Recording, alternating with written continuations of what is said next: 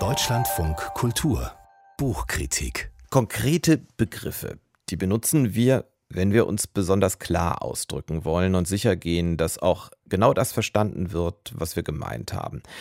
Was aber ist, wenn vermeintlich konkrete Begriffe zu schillernden Schlagwörtern geworden sind, die längst mehr Verwirrung stiften als Orientierung? Genau mit dieser Frage beschäftigt sich der Kultur- und Politikwissenschaftler David Ranan in seinem Buch Sprachgewalt, missbrauchte Wörter und andere politische Kampfbegriffe. Und wir tun das jetzt auch mit unserem Kritiker Arno Zesek. Schönen guten Morgen. Guten Morgen sagen wir mal, sagen wir es wirklich, wie es ist. Ich bin mal ganz offen jetzt. Das sind 384 Seiten mit Wortstudien. Welche Absicht hat der Autor die denn zusammengetragen?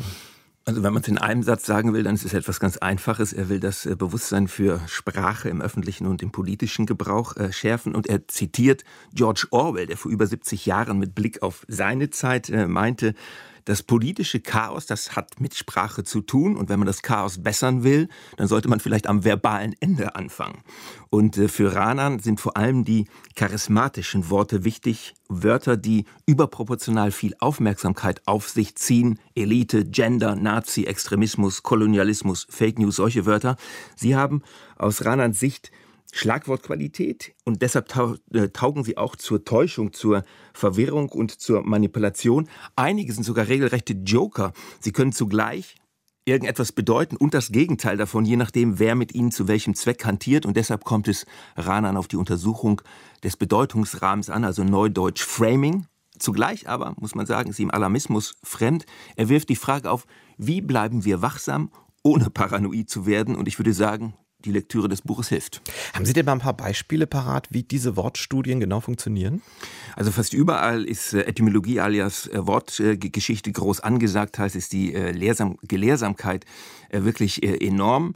Aber vor allem wird man hineingezogen sagen wir, in die, in die Stürme der politischen äh, De Debatte. Ranan selbst analysiert zum Beispiel die Konjunktur des Begriffs Terrorismus und die Schwierigkeiten, die Ronald Reagan, der war mal US-Präsident, auf den Punkt gebracht hat mit dem Satz, des einen Terrorismus ist des anderen Freiheitskämpfer. Und Ranan zeigt, Ranan zeigt, wie die Regierung weltweit, wir kennen das, man denke an den türkischen Präsidenten, Gegner zu Terroristen deklarieren, um Gesetze zu verschärfen, Stichwort Antiterrorgesetze, um zu überwachen und im Zweifelsfall sogar zu töten.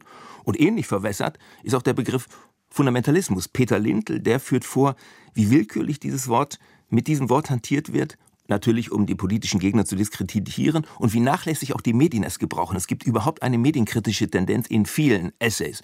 Und was nun die berühmten Fake News äh, angeht, spätestens seit auch äh, der, der Fake News Superspreader äh, Donald Trump seinen Gegnern Fake News Verbreitung vorgeworfen hat, ist das Wort äh, entleert und die Publizistin, nee, die Publizistik-Expertin, das ist sie nämlich Engelhofer, die rät einfach zur Abrüstung und Präzision. Desinformation und falsche Nachrichten seien oft einfach die viel besseren Alternativen zu Fake News.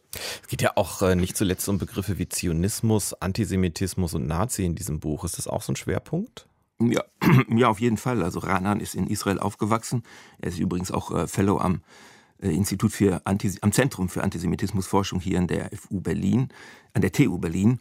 Und äh, viele Autorinnen und Autoren, die kommen aus diesem Forschungsumfeld. Und in mehreren Essays taucht darum auch der Israel-Palästina-Komplex auf.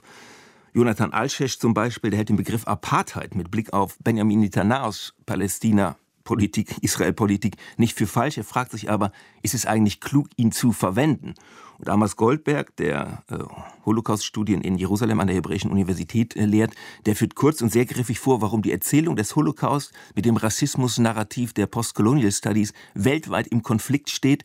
Und er zitiert die Kulturwissenschaftlerin Aleida Assmann, die wir hier gut kennen. In Deutschland gehe das Gespenst des Antisemitismus Vorwurfs um und schränke die Denk- und Meinungsfreiheit ein. In solchen Passagen, da ist das Buch dann wirklich mitten in der ganz heißen Diskurszone. Haben Sie eigentlich in diesen Essays, Herr Zessek, eine klare politische äh, Tendenz oder überhaupt eine entdeckt? Also Generell würde ich loben, dass die Aufklärungsabsichten doch jederzeit dominieren, also differenzierter und kaum ein Essay die Grenze zum Aktivismus überschreitet.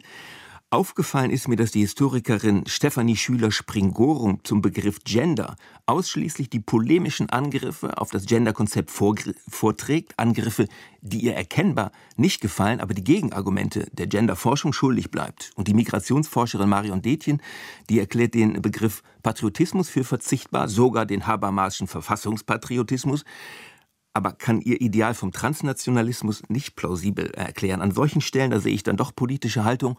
Höchst lesenswert ist wiederum Gregor Gysis Aufsatz, der ist nämlich auch dabei, der überlegt sich, was mit dem Kommunismus los ist und er sät Zweifel, ob zumindest Elemente der kommunistischen Ideale demokratiefähig sind, wenn schon die historische Realität bekanntlich mörderisch war. Ich denke, das dürfte einigen Linken nicht gefallen, dafür wird Gysi nach diesem Text bestimmt nicht vom Verfassungsschutz beobachtet.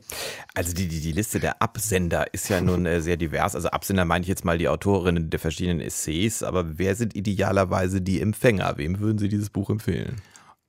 Ihnen, mir, unseresgleichen eigentlich jedem, der äh, sich äh, in, der, in der öffentlichen Diskussion, in der politischen Diskussion entweder einschaltet oder sie verfolgen will. Dieses Buch verknüpft Begriffs mit Realgeschichte, was immer spannend ist, weil zwischen Begriff und Realität immer Spannung herrscht. Es ist nicht abgehetzt tagesaktuell, es liefert die Hintergründe. Ich werde es relativ weit vorn im Regal einsortieren, denn nach der aufschlussreichen Lektüre lässt sich dieses Buch dann auch als Schlagwort Lexikon weiter nutzen. Dankeschön. Arno Orzesek war das über Sprachgewalt, missbrauchte Wörter und andere politische Kampfbegriffe. Das von David Ranan herausgegebene Buch ist im Verlag äh, JHW Dietz Nachfahren erschienen. Es kostet 26 Euro.